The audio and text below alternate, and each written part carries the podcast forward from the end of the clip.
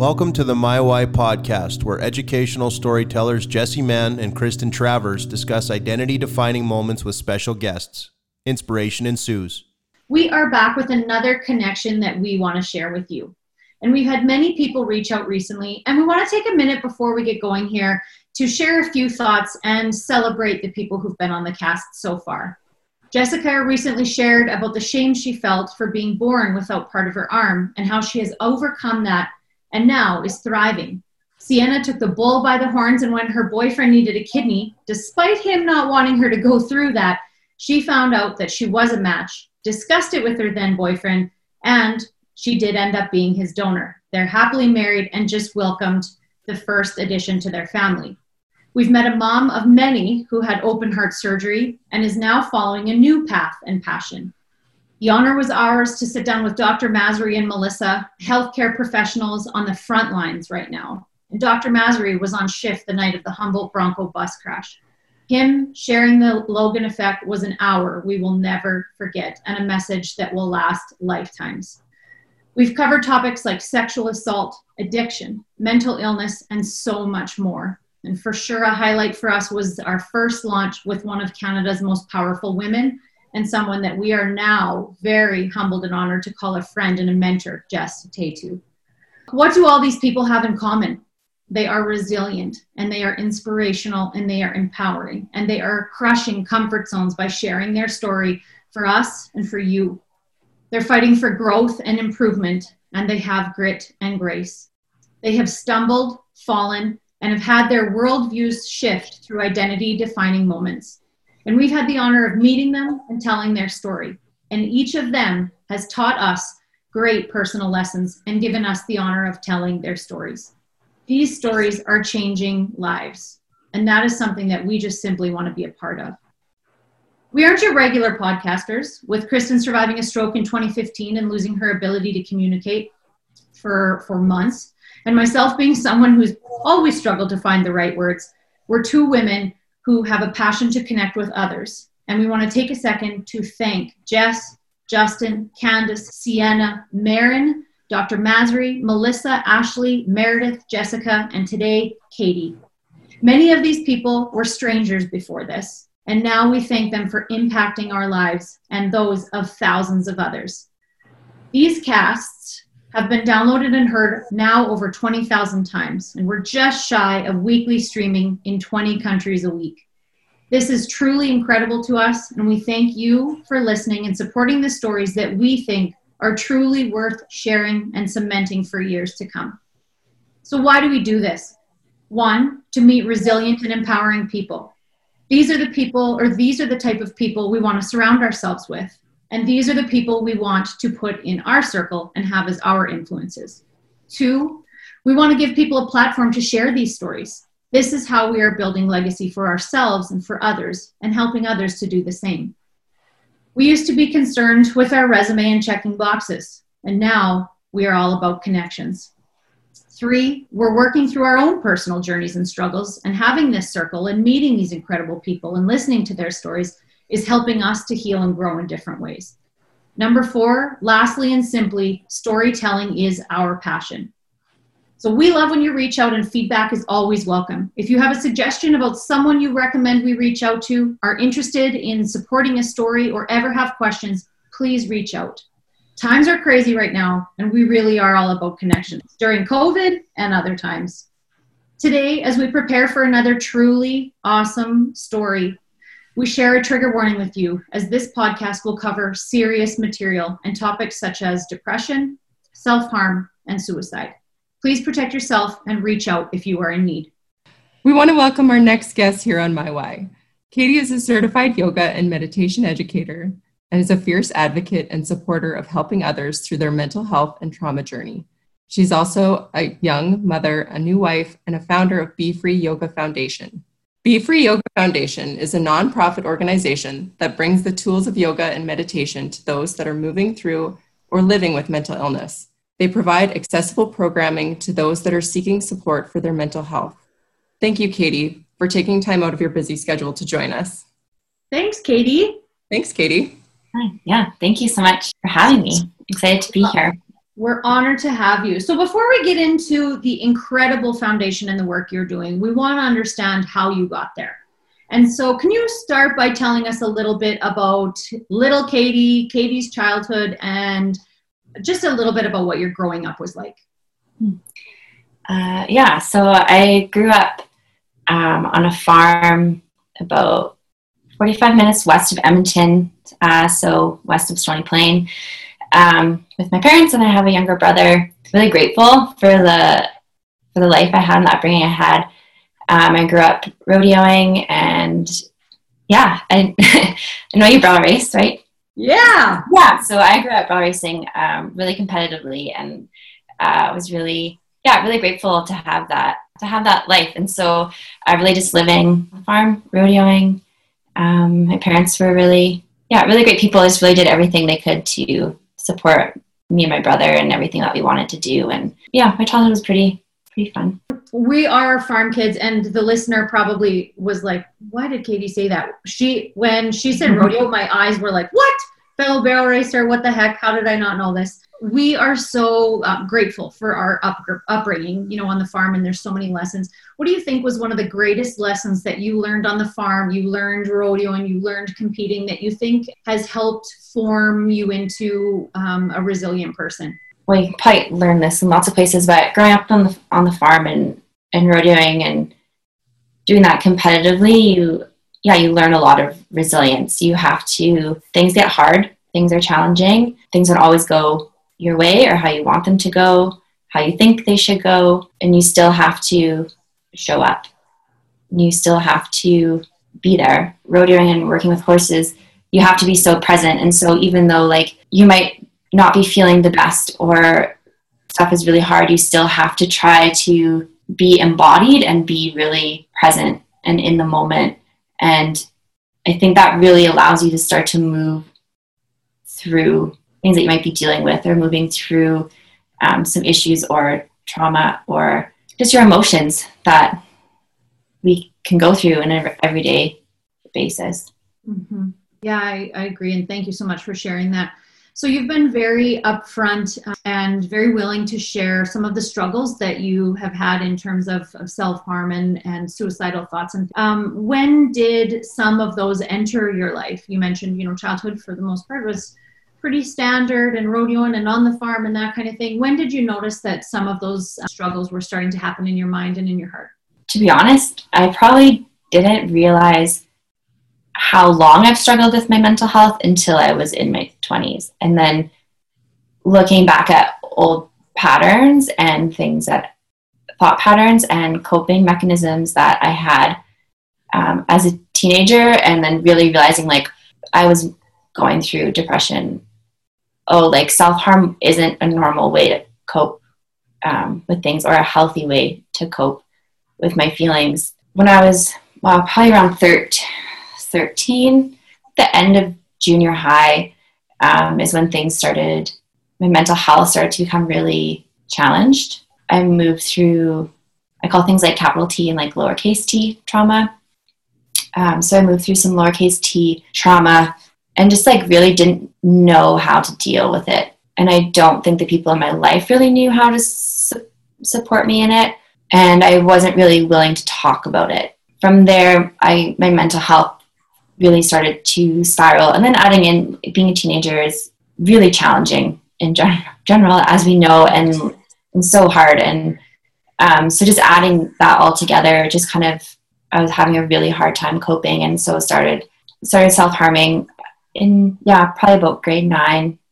Um, and I'd go through phases. So I would, that would be something I would do almost daily for like a long period of time. And then I would start to kind of pull myself out of it and be okay for a little while and then something would happen it would it would trigger trigger me and i, I would be back into those um, patterns and that happened for for qu- quite a while and something honestly i still um, can be triggered with as well but that's about when it when it started for me was it okay for me to ask a little bit about that that trauma and what started you on that path yeah um, I haven't talked about it for a long time. So I had my best friend at the time tell like a really big lie um, that she was dying and she wasn't. And it was uh, when you're 13 and you think your best friend is dying, your friends are your whole world. When you're that young, you don't have the comprehension that there's other other things. And even now, like obviously friends are really important, but at that time, it's just like, how am I supposed to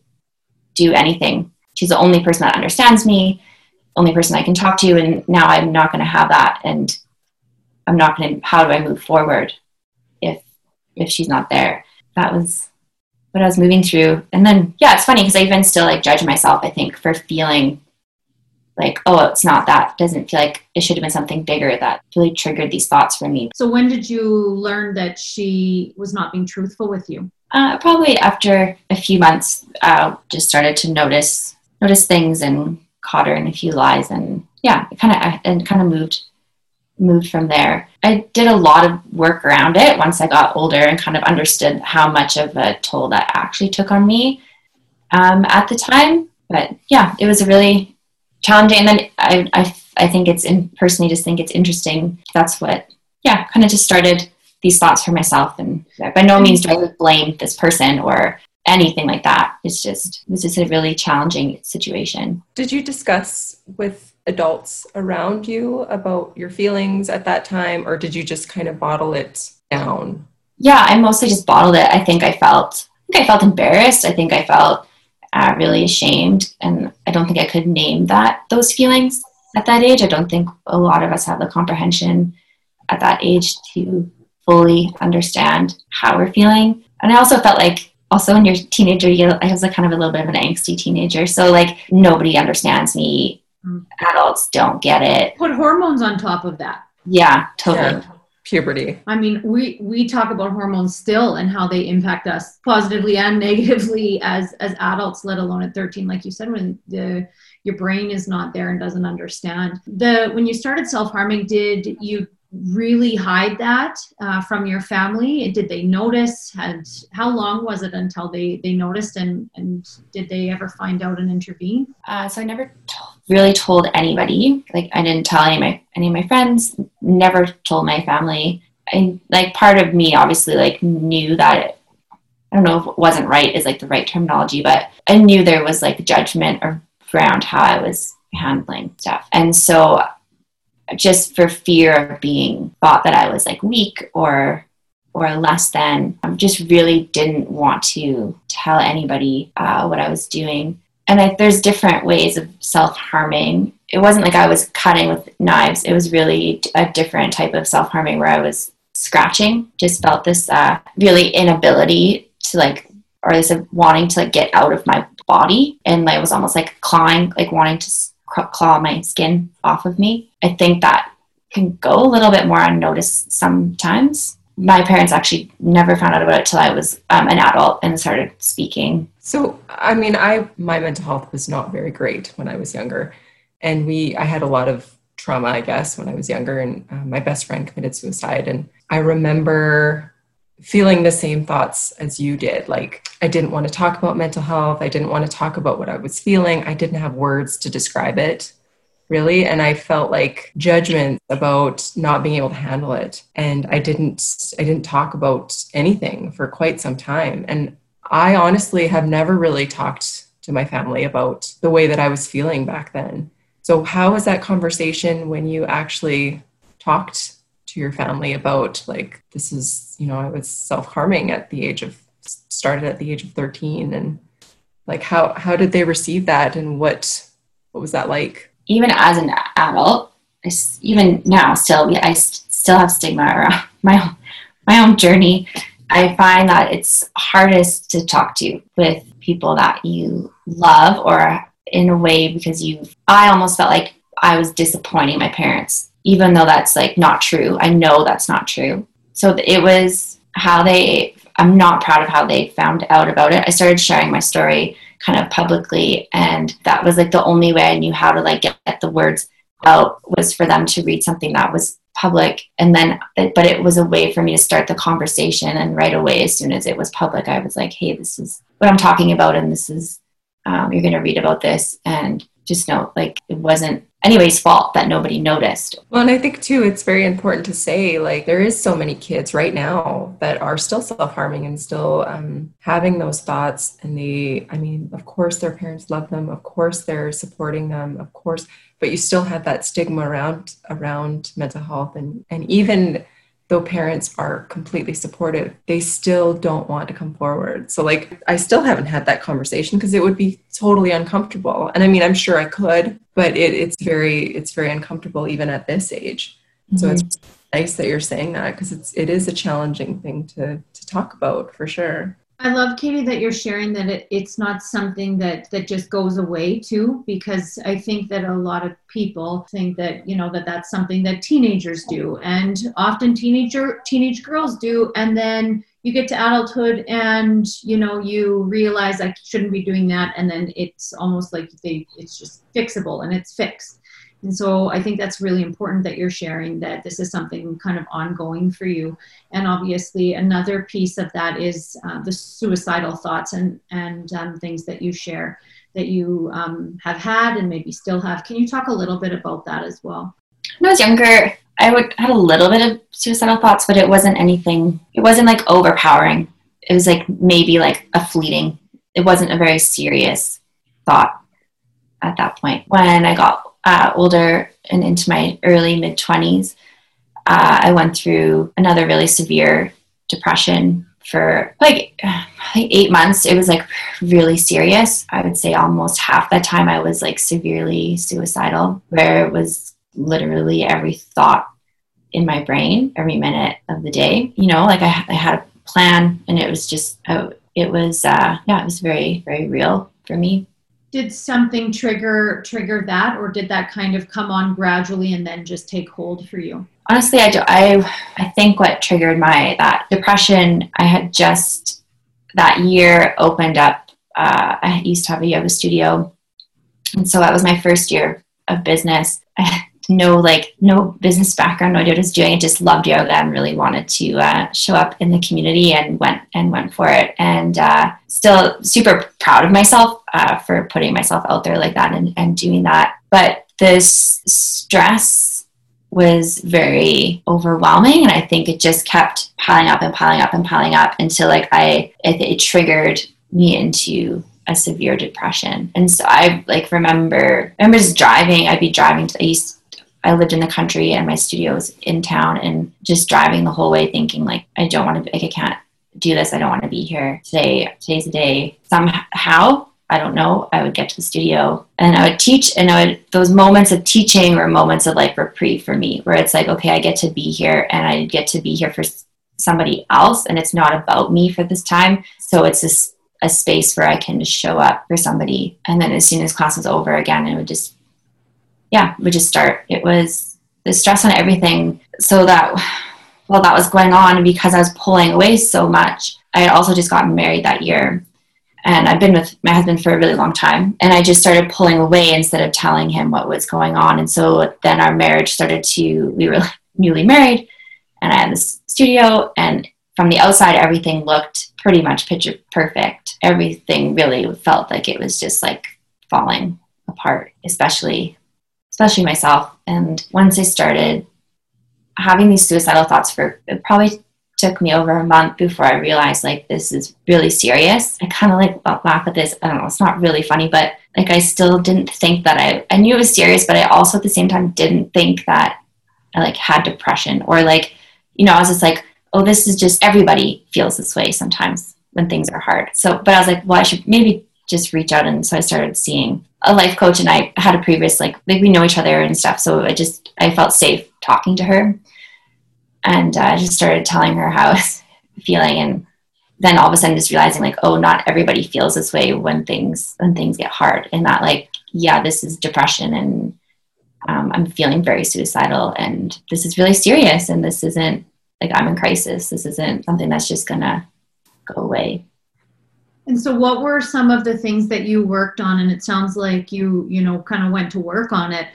What helped pull you out of that? So a big thing for me I've been practicing yoga for years already by this time. And so uh, the most consistent thing I did was show up on my mat for myself. Doesn't mean it looked like a yoga practice. Like sometimes I would be have the capacity to, to do a practice.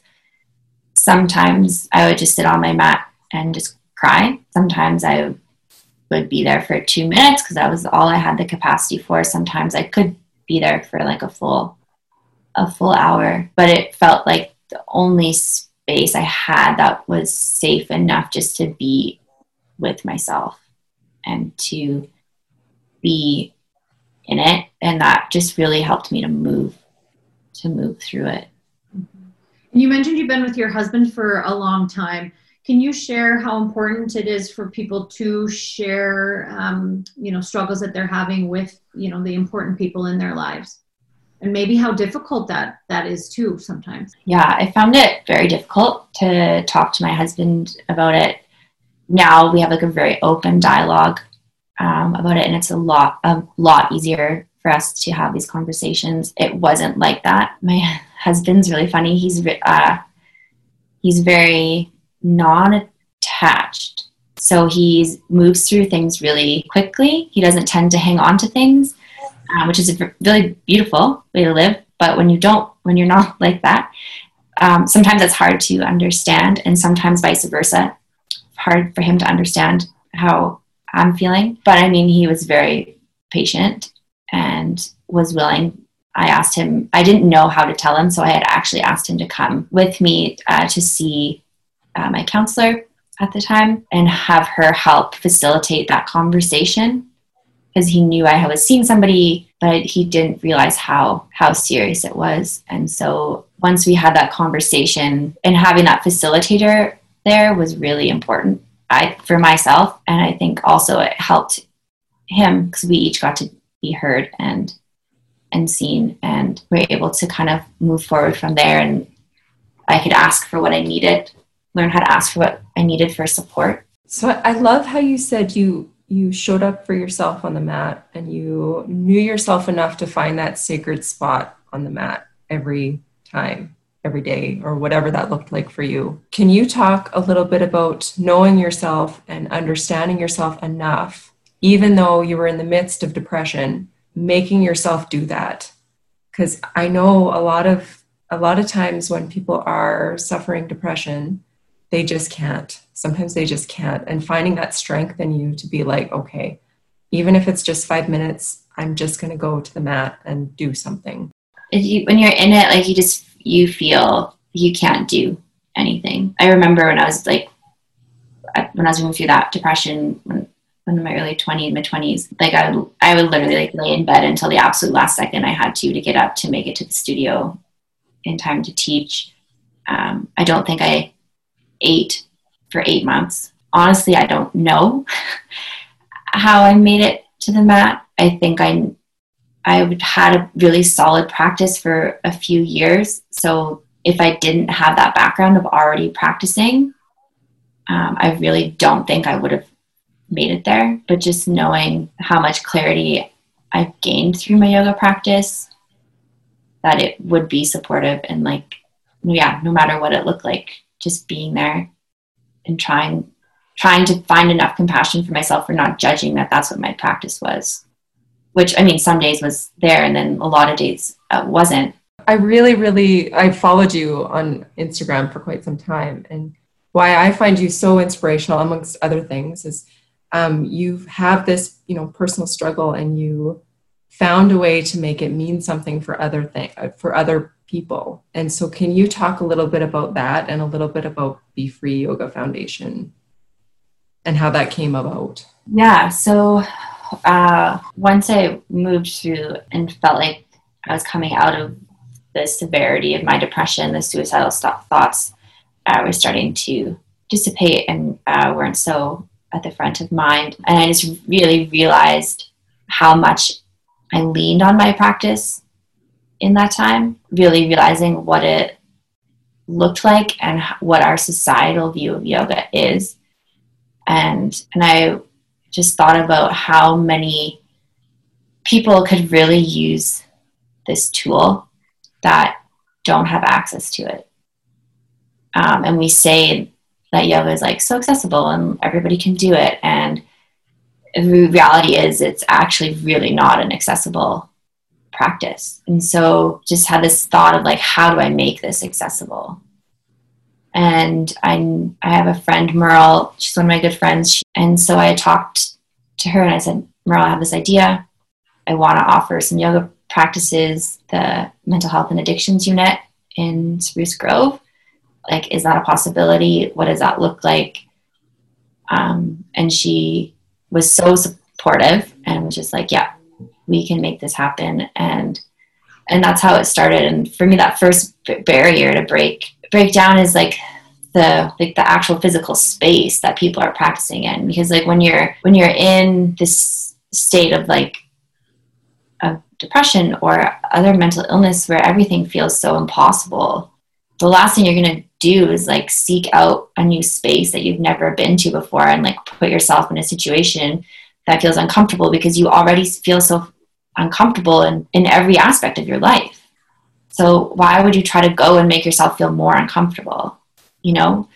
And so it's like if we could bring yoga to a space where people already were going to and like were comfortable with the people that worked in that space or at least familiar, it was a familiar space that's like one small barrier that we removed. And so um, we started offering class weekly classes um, in the boardroom at the mental health and addictions unit here in, in Spruce Grove and we were offering it for free. So I was just, I was volunteering my time to teach that class because that's another barrier is the financial barrier is yoga is not a cheap thing. It's so it's very expensive, um, a very expensive tool and a very expensive um, support for self.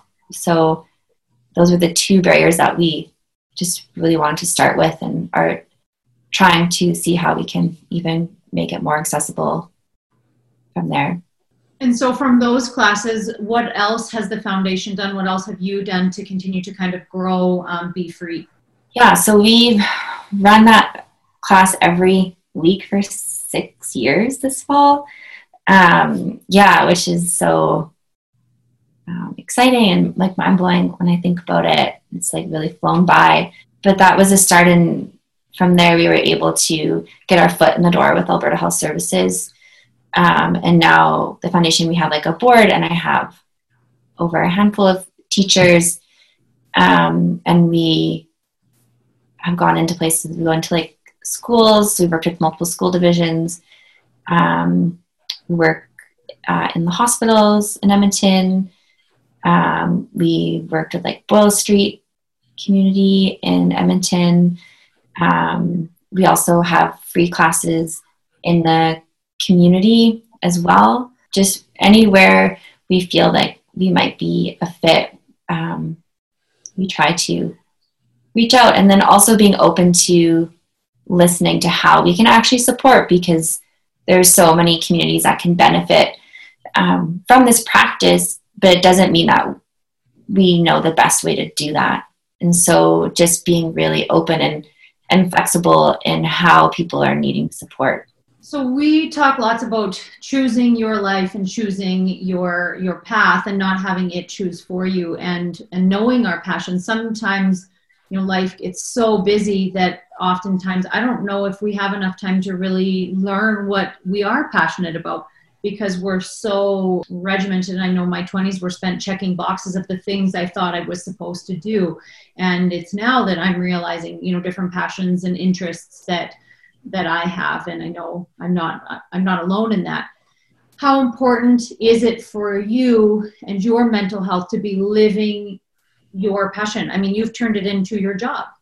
Mm-hmm. Very, very important for me. Um, if I'm not doing things that light me up, it impacts me very quickly. I'm not taking also space for myself, it impacts me very quickly. So just really having to be open to learning about myself and following things, following following that what comes up like does this feel good actually yeah this feels great okay let's explore this and what ways can we explore this this actually doesn't feel good. How can i transition out of that or move move away from that? I feel of my personality traits, I'm pretty good at taking like chances. And i think that's because i i know i have somewhere to come back to if i need need it. I have uh, the support of my husband and of my parents always if you know anything went sideways i have that support and i'm i know that and i'm so grateful because a lot of people don't have that. And so that's allowed me to really explore explore yeah what i want to be doing and what are my passions and and uh, what makes me feel good. You've kind of created something and taken something that you know yoga is it's all over the world but you've taken it and you've really made it yourself and you've turned it into something that sort of wasn't necessarily created yet in a sense so people who are sitting there and they're on the fence and they're doing something and they're questioning like should i take this risk is it silly to try something completely new with this what would you say to that woman, to that man, to that girl that is sitting there thinking, I don't know if I can do this? Just to really listen to your how your body reacts and how your heart reacts when you are doing doing that when you think about it or when you can picture yourself moving in that direction. And it doesn't have to be like an all or nothing thing. Like how do we take the first step? How do we take the small step? And that small step is is actually huge because it takes so much courage to try something different and to try something new and to put yourself out there. It's so vulnerable. And we don't like being vulnerable it's so uncomfortable and it's hard and scary and so what is just really taking the time to be aware of who you are and how things feel to you and taking the small steps to move in that direction. I love that you said that. Sometimes I am notorious for that. I don't necessarily listen to my emotions, and my body tells me. um, so I, you know, my health tells me. But um, I love how you said listen to your heart and listen to your emotions, and and it will honestly tell you if you're on the right path. And you are a, a shining example of that. I was going to talk to you a little bit about motherhood. And here at my Why, we are are very um, we're advocates of of motherhood, and we're advocates of, of postpartum health and mental health. And um, so, how has your mental health been affected by being a mom, and and what was that journey like for you? So, my little guy, his name's Jude. He's just over 16 months, so just about a year and a half. And during my pregnancy, I started to get a little bit of, I started to notice I was feeling depressed. And I was like, well, you can't get postpartum when you're pregnant because you haven't even had the baby yet. Um, you can. You can get postpartum when you're pregnant. Uh, found that out. um, so it was probably near the middle end of my pregnancy. I started to notice just those feelings of depression of already I'm I'm not I'm not good enough um, I can't, I'm not going to be able to do this. This, my baby deserves so much better than I could ever do. And then near the end, it started to dissipate. I just started to slow down a little bit and, and take a bit more time.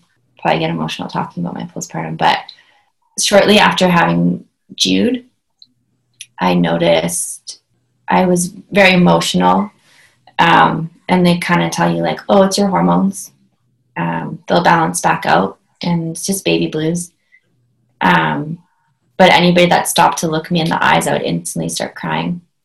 Every day, I, all day, I just thought, how am I, how am I ever to be good enough to show up for this human?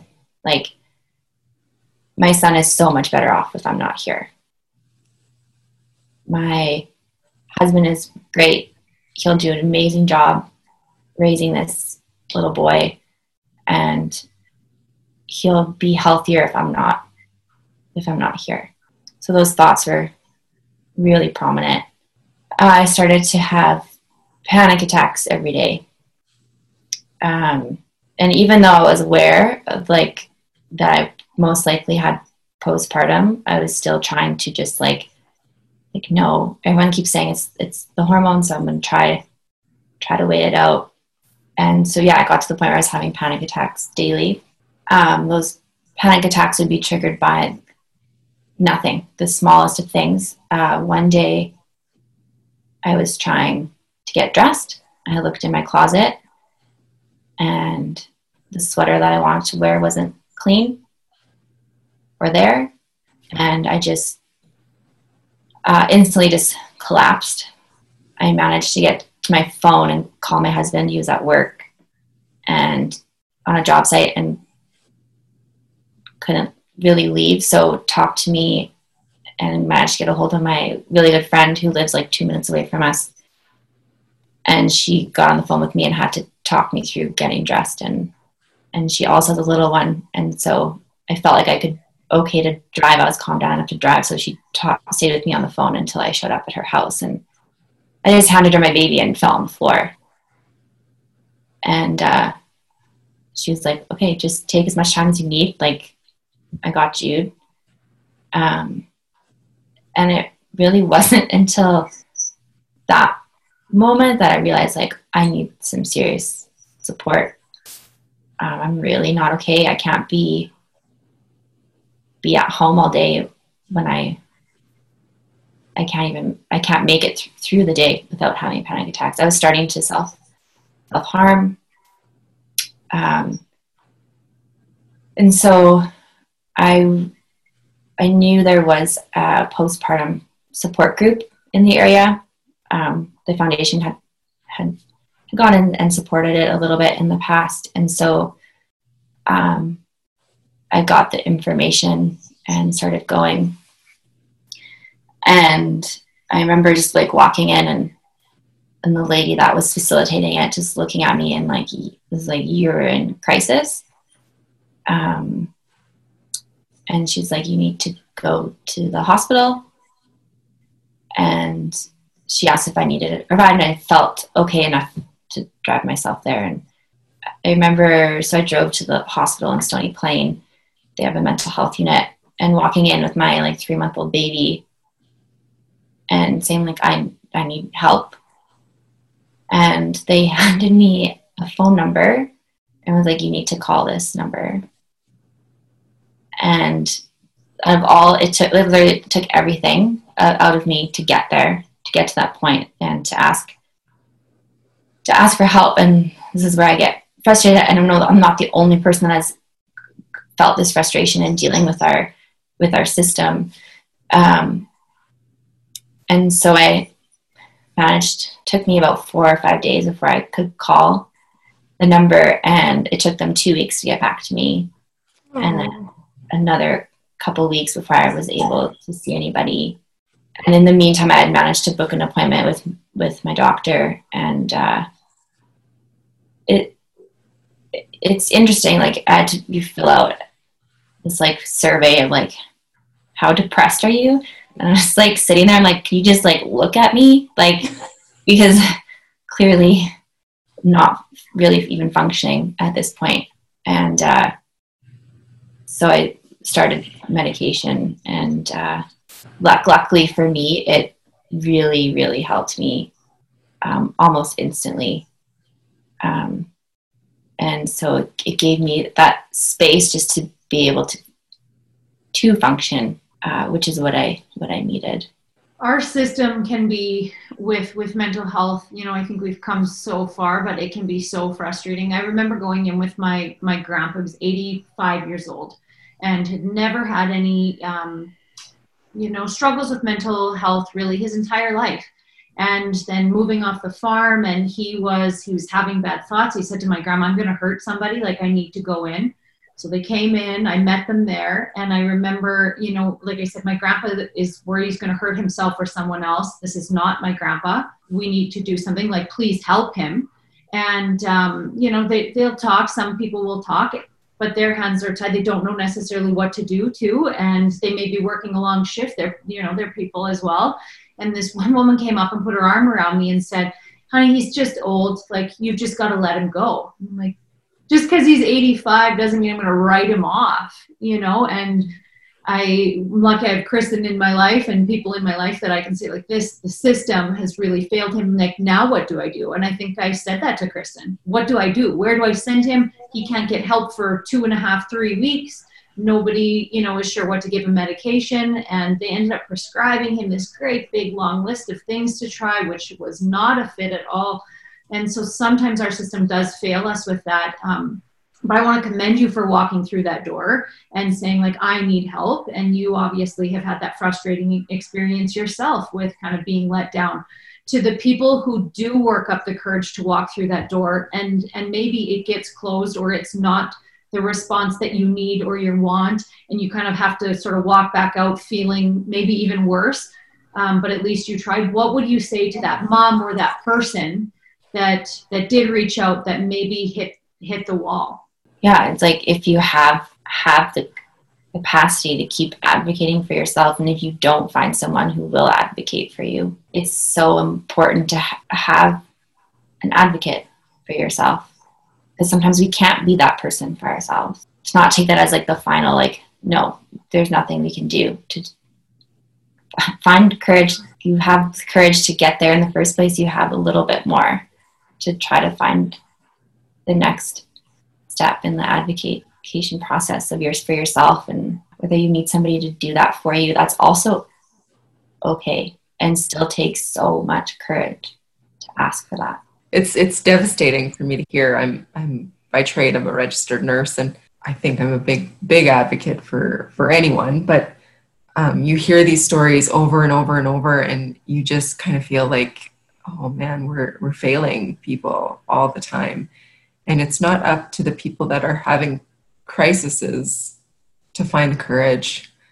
Like, but yeah, we commend you for just walking through the door um, and then again, for listeners that are struggling, just please walk through the door. And if you don't get the response that you want, just keep walking through other doors or mm-hmm. find one that will walk through the door for you. Um, yeah. So I, I thank you for sharing that because I, I mean, I, there's so many people that are struggling with postpartum. We did a mother series last year and we shared um, a lot of uh, postpartum stories and um, it's amazing how many people are struggling with postpartum depression and anxiety, and we just don't talk about it. Mm-hmm. Um, I love the phrase like "me too." Like if, if you say like, you know, I, I had this, and everyone else is like, "Oh wait, I had that too," and then it just opens up that conversation. Um, I had like postpartum depression and anxiety, and I just didn't recognize it either for quite some time. I just thought I was a neurotic mom. And I had so many people tell me that I was such a good mom mm. I was so anal about watching. I was a helicopter mom essentially, and was just um, focused on just him and just like I, I didn't let anyone else touch him, didn't let anyone else like change his diaper or whatever. And I thought I was doing the best that I could, but I was I had such anxiety. Um, and I didn't really realize that until I was out of it. And I, I wish that I would have known that before. And it would have been such a better year, I think. Um, so yeah, thank you very much for saying that and being so open and, and brave for sharing that story. I I want to talk to you a little bit about grace because you mentioned a lot um, in your in your Instagram stories about grace, and you emanate grace. Can you talk a little bit about what it means for you to have grace and how you give yourself grace, even though you have lots of challenges and those self doubt um, thoughts in your head?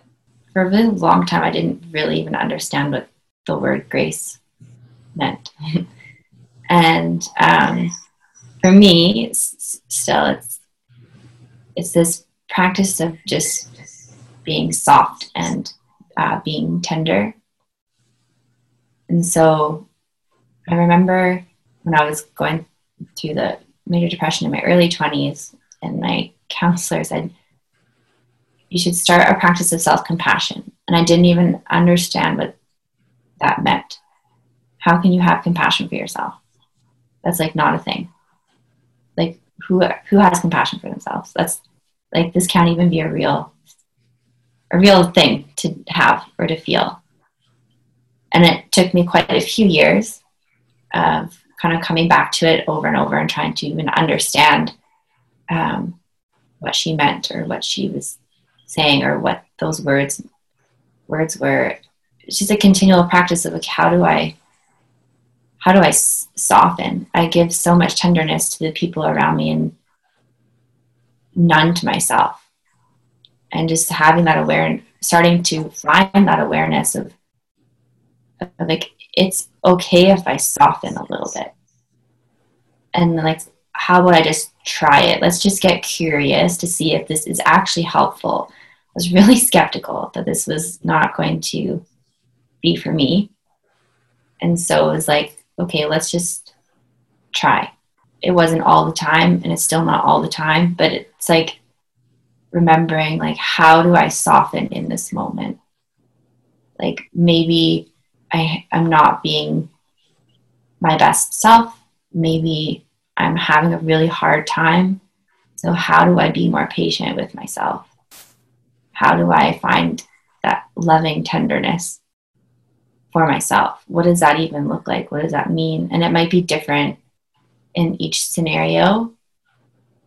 Um, lots of times it's just having space and then asking for help so that I can take the space to do what I need, whether it's doing a bit more yoga or um, having room to meditate and and just be with myself.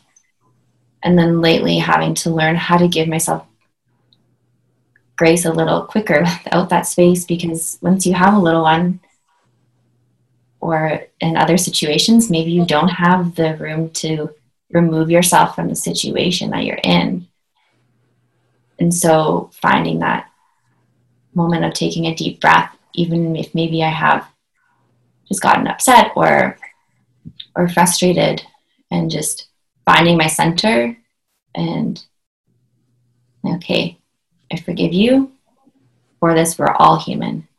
You're doing the best you can right now. And so softening into that, like we can try again. Let's move forward from here.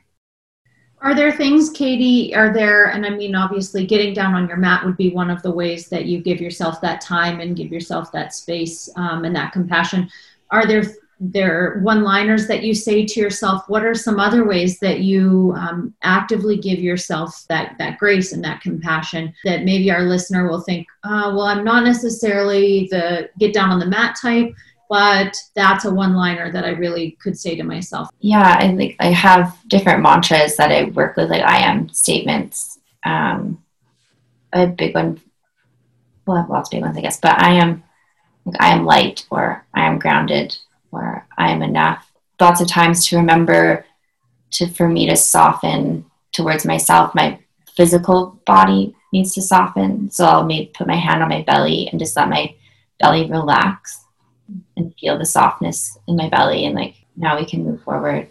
Interesting that you say the put your hand on your belly. I have in the last week probably had three or four different things pop up, you know, on Facebook, social media, or people mention that we breathe so much out of the top of our chest and that we actually hold kind of anxiety in there and to actually like push your hands way to the very bottom of your stomach and breathe into your hands. And, um, you know, I thought, well, breathing, I don't, you know, it's not so much uh, a tool that I use. And I tried it the other day. I was feeling anxious and I tried it and like it made a huge difference. And I've been told by, I have this cousin, he's an opera singer and he's amazing. And, and he's called me out before and he's like, why do you talk like that? Why are you breathing like that?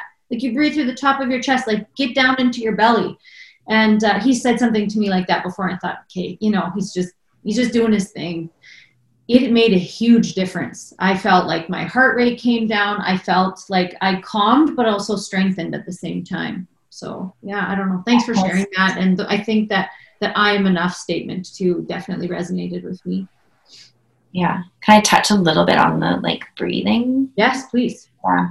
I'm a little bit skeptical when it comes to stuff too. So I have to like, like, why is this breathing? Like, why is it helpful? People like say like, oh, you just need to breathe deep breaths and you're fine. It's like, well, but you we do breathe like really tight up into our chest all day. We're just like, our breath is just moving so we can function, survive. We don't have to think about it. When we're able to take these really deep breaths into our belly, the way our diaphragm moves, when we take these really deep breaths, the movement of the diaphragm, so the more movement we can bring into the diaphragm, which is the, the muscle that sits underneath our lungs. So when we can feel our lungs all the way, then our diaphragm flattens out. And then when we empty all the way, kind of goes into like semicircle parachute shape. And this movement starts to stimulate the vagus nerve. And the vagus nerve is attached into our brain and it tells us to move into that rest and digest. And so naturally, our body will recognize like we're safe. We can, our thoughts can start being more cognitive, our heart rate can slow down, and we can reground. I love that. Love that. Love that. All right, listener, are you taking nice big belly breaths? I know I'm going to be taking more. So the business is obviously you're very very busy with it. You've kind of been creative about getting a board and doing something like that. Yeah, so the foundation started me donating my time. That was how we um, how we operated.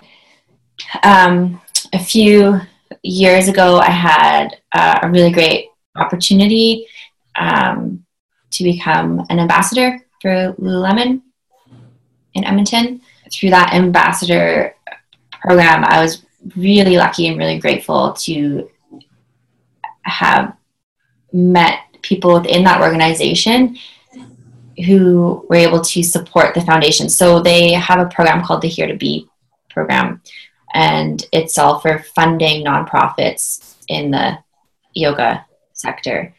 Um, and so I got introduced to that program when I was in um, in my ambassadorship, and we were really lucky to be chosen as one of the nonprofits to receive to receive a grant. Um, I think we were only there was only a couple even throughout Canada that got chosen, so um, felt very uh, very very privileged to receive that grant, and so that's how we've been able to from that grant and then through fund fundraising, um, and we've gotten uh, multiple grants uh, through this program, which has been helpful in keeping us going. And we also run multiple fundraising um, events throughout the year. And so through that, now we are we're able to we pay our teachers. We give our teachers options. Um, some teachers want to donate their time. Um, it's something a way for them to give back to the community. Um, and then, like any contractor, we all have bills to pay. And so I give my teachers the option to receive different levels of, of payment and what feels comfortable for them. And I allow my teachers to choose because it's not up to me to decide what they need. And I, I my teachers need to feel, not my teachers, but the teachers for the foundation need to feel to feel supported. And if they don't feel that support, it's not going to feel as good showing up. And they they need to be able to take care of themselves and that's a big part of the foundation is like yes we are out in the community um, supporting the community but the people that work within the organization also need to feel supported as much as possible with, from the foundation as well. Well massive congratulations for for that lululemon grant for the other grants. What would you say to somebody who thinks well i'm not going to get it. I'm not going to apply i also thought that i was like well worst they're going to do is just like not get back to me. Um, but I was like, I might as well take the t- time to put put the grant application together and send it in. The worst they're going to do is say no, and at least I know I, I tried. Um, and I had to apply a couple times. The first the first year I applied, uh, we did get shortlisted, but we didn't re- receive any of the grant. And um, they encourage you to keep applying. So the next year, I thought I might as well a- apply again, and um, I did, and we received received the funds. So to just yeah, just go for it. Because the worst people are going to do is say no to you, and then that's okay. Move on, try something, try a different approach, try again, apply again. So what um what makes you most hopeful for the future, and what makes you most hopeful for the for the foundation's future? I think when you go when you move through really challenging times and you keep showing yourself that you can keep moving through it, that it's like okay, maybe like we can keep moving forward. Um, I can still keep showing up, and there's periods obviously in life that feel really really good and they're a little bit more employed. I mean, we all have day to day stress, but I used to think in those moments where and times I'd be feeling really good, like, oh, like, well, what if I get depressed again? What if my mental illness comes comes back? Because I don't know if it ever really like goes away or not. I don't know, but um, but now it's just I think maybe my perspective has changed a little bit too since having my son and and just looking back at what I went through the first year of his life. And it's like, okay, we made it through that. It was hard, feels like a super giant understatement, but and we're still here and we can keep moving forward and that makes me makes me feel hopeful. And just also seeing how resilient children children are. And then most hopeful for the foundation um, i'm just like so grateful for the for the team that runs the foundation. They believe in it and take it on as their own. That feels so supportive.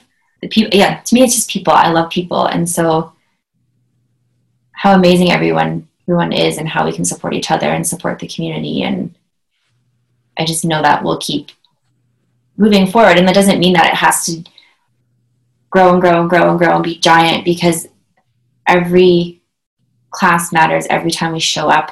We're impacting someone. And even those classes when at the very beginning when we had one class a week and you know maybe we saw 10 people it's like those that's 10 people that didn't have have access to this tool before. And we know it's not for for everybody but the people that it is supportive they stay. We've have a couple students that have been with us for six years every week. And to see the progression and to hear the stories and i mean we live in a relatively small town and so sometimes i'll run into students um, that we've taught around town and just hearing how the foundation has impacted them in times because we don't we don't get to know what maybe they're going through at the time or or how they're feeling. But then even hearing the stories afterward of like you know how the foundation supported them is really touching. And that's and humbling you know and just listening to people's stories of resilience too. Just keeps us going those are very clearly your whys you know obviously right? Everybody that you're helping and and um, each individual like you said small we sometimes have to govern the changes that we make based on how big they are and they don't need to be you know they don't need to be charted like that. They don't need to we don't need to keep track of them. Small differences are still differences too and you're making a difference in so many people's lives and days and you don't know what they bring to their mat and what you've helped them get through. Mm-hmm. If you could tell our listeners one thing today what would it be just that they like they matter and that's one of the biggest things i've learned through this is that i matter they don't need to be fixed we have this want in our society to fix everything. Um, but human beings, we don't need to be fixed. We just need to be seen. And so, yeah, knowing that you matter and you don't need to be fixed. We always say people just want to be seen and heard and valued. And you said that. Like, that's essentially what we want. And we do, we always seem like we need to be fixed. And I'm taking, um, I don't know if you ever heard of it, it's the Anat Baniel training. He's a big proponent of we don't need to fix mm. nothing to be fixed. It's you need to meet people where they're at. And I love that you just said we don't need to be fixed and we're enough. And so thank you for sharing that. That's amazing. I think we're all just trying our best. And the, the grace piece, I come back to the grace piece. You said, like, give yourself grace and we are trying our best and and i love that you are really living your passion and i think because you are living your passion you're able to give yourself that grace because you do get to go to work at something that is very important to you every day. Mm-hmm. so for our listeners we ask what is your sacred spot that can help you get right and how can you show up for yourself and what is your true passion and where can you spend more of your time so thank you so much, Katie, for coming. Can you share with listeners quickly how they can learn more about the Be Free um, Foundation and yeah, where they can find you? We have a website, BeFreeYogaFoundation.com. Our Instagram is at Be Free Yoga Foundation, and so that's where we put a lot of our stuff and what we're up to and and doing. And yeah, we have our yoga in the park coming up. The park parts in quotation marks, but we're going to do. It's our big fundraiser for the year. We've done it. This is our fifth year, and uh, it's coming up in June. And so you can find some information about that. And no matter where you are, you can join in because we'll be online this year. So wonderful. We'll put on the show notes as well, and and we'll tag everyone on Instagram as well. So thank you very thank you very much, Katie, for joining us. Yeah, thank you so much uh, for having me, and thank you for giving this space for people to share their stories. It's really important. Storytelling is very healing, and so thank you.